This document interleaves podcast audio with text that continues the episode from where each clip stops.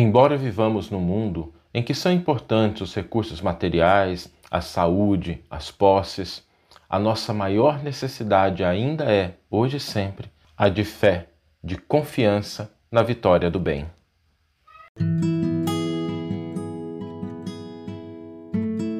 Você está ouvindo o podcast O Evangelho por Emmanuel, um podcast dedicado à interpretação e ao estudo da Boa Nova de Jesus através da contribuição do benfeitor Emmanuel.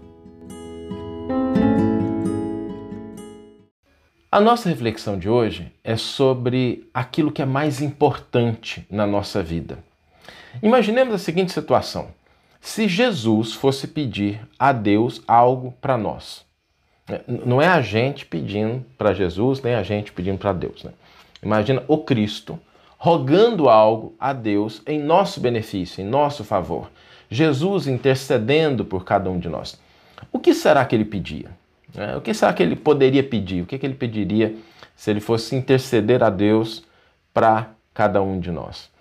E é curioso porque a gente consegue responder essa pergunta em uma passagem do Evangelho de Lucas, em que Jesus declina exatamente isso, né? o que, que ele pede a Deus, o que, que ele roga a Deus em favor de um dos seus apóstolos, que é Pedro. E nessa passagem, nesse versículo que a gente vai ver daqui a pouquinho, acontece algo extraordinário. Porque Jesus pede a Deus, roga a Deus que a fé de Pedro não desfaleça, não se enfraqueça, que ela não seja vacilante. E é muito interessante isso, porque nós vivemos num mundo em que nós temos necessidades de muitas coisas.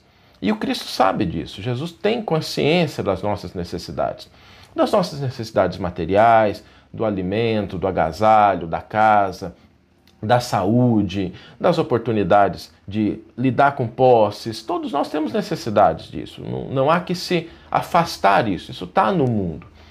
Mas quando Jesus pede para Pedro alguma coisa, ele não se refere a esses elementos que muitas vezes a gente poderia achar que são os mais importantes às vezes o restabelecimento da saúde, às vezes uma casa melhor, às vezes uma condição de honrar a qualidade de vida da família, nada de errado com essas coisas. Mas Jesus pede o fortalecimento da fé. E por que é que o Cristo faz isso? Por duas razões. A primeira delas é que Jesus tem consciência de que todos esses elementos, embora importantes, necessários, merecem a nossa atenção, merecem o nosso esforço na busca de conquistá-los, nada de errado com isso, né? Eles são transitórios e passageiros. Né? Eles são transitórios, chegará o dia em que a gente vai ter que deixar todos eles, inevitavelmente, todos nós. Mas mais importante, às vezes eles são transitórios dentro do próprio ciclo da nossa existência. Às vezes a gente tem hoje uma condição de saúde que por alguns momentos nos falta. A gente é acometido por alguma doença, por alguma problemática, por alguma limitação. Às vezes nós temos hoje recursos que amanhã estão ausentes. Às vezes nós temos hoje possibilidades que amanhã escapam das nossas mãos. Então, não só no momento da desencarnação, no momento da morte, em que a gente deixa todos esses elementos aqui de uma maneira definitiva, mas às vezes no ciclo de uma própria existência, a gente ora possui e ora não possui. E se a gente possui saúde, ou recursos financeiros, ou posses, ou esses elementos do mundo, é, a gente pode diante da ausência deles, tomar dois caminhos. O caminho da fé, da esperança e lutar, buscar conquistá-los novamente, buscar manter a paz, conquistar a resignação. A gente pode escolher essa trajetória, que é uma trajetória ativa, ou a gente pode efetivamente se fragilizar. E quando a gente se fragiliza, há aí um problema, porque a gente deixa de reconhecer o nosso próprio valor, o nosso papel na vida, aquilo que nós podemos fazer, e a gente deixa de construir algo em favor de nós mesmos e do nosso próximo. E o elemento fundamental que define a escolha de uma estrada ou da outra é a fé. É a nossa confiança na vitória do bem. É a nossa disposição de contribuir para o progresso, ainda que as circunstâncias que nos envolvam, nas quais nós estejamos inseridos, ainda que essas circunstâncias sejam circunstâncias desafiadoras, problemáticas. Por essa razão, Jesus pede que a fé de Pedro não se faça enfraquecida, não falte a ele.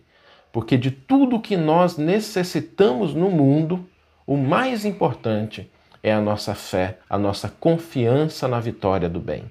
A nossa certeza de que, por mais que os elementos do hoje sejam desafiadores, há um Pai amoroso e bom que vela por cada um de nós e que nós podemos ter confiança de que, se fizermos a nossa parte, se cumprirmos as tarefas que nos cabem, o nosso esforço vai ser a pecinha nesse grande quebra-cabeça que é o progresso da humanidade e que vai de fato se concretizar. Agora, quando nos falta fé, quando a gente se limita, quando a gente deixa de acreditar no que é bom, no bem, aí nós temos um grande problema, porque o pessimismo e o desânimo são como ferrugens que vão prejudicando as nossas ferramentas internas, a nossa fé, a nossa disposição e a nossa energia, e aí um dia elas, de tanto enferrujar, eh, se tornam inabilitadas para a atividade, para o trabalho, porque a gente vai corroendo as nossas forças.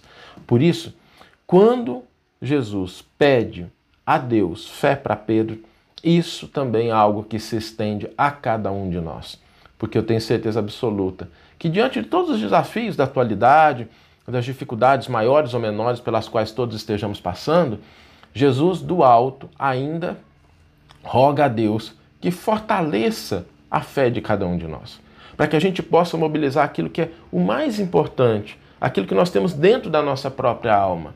Porque se as situações de fora são difíceis, se nós não tivermos internamente a disposição de seguir, de crescer, de buscar nos aperfeiçoar, nós vamos ter aí muitas dificuldades para lidar com todos esses desafios. Por isso, aquilo que nós temos de maior necessidade na nossa vida é a fé, a confiança. Que a nossa fé, que a nossa confiança não desfaleça. Esse é o desejo do Cristo para Pedro naquela época e para todos nós ainda hoje. Vamos ler agora a íntegra do versículo e do comentário que inspiraram a nossa reflexão de hoje. O versículo está no capítulo 22, versículo 32 do Evangelho de Lucas, e nos diz o seguinte: Eu, porém, roguei por ti para que não cesse a tua fé, e tu, quando voltares, apoia os teus irmãos. E Emmanuel vai intitular o seu comentário Necessidade Essencial.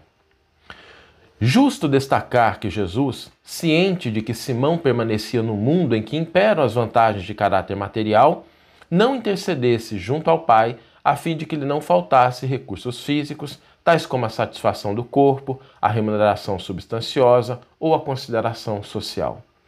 Declara o Mestre haver pedido ao Supremo Senhor para que em Pedro não se enfraqueça o dom da fé.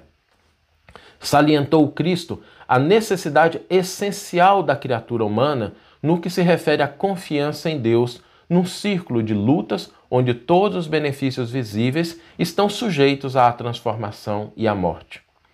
Testemunhava que, de todas as realizações sublimes do homem atual, a fé viva e ativa é das mais difíceis de serem consolidadas.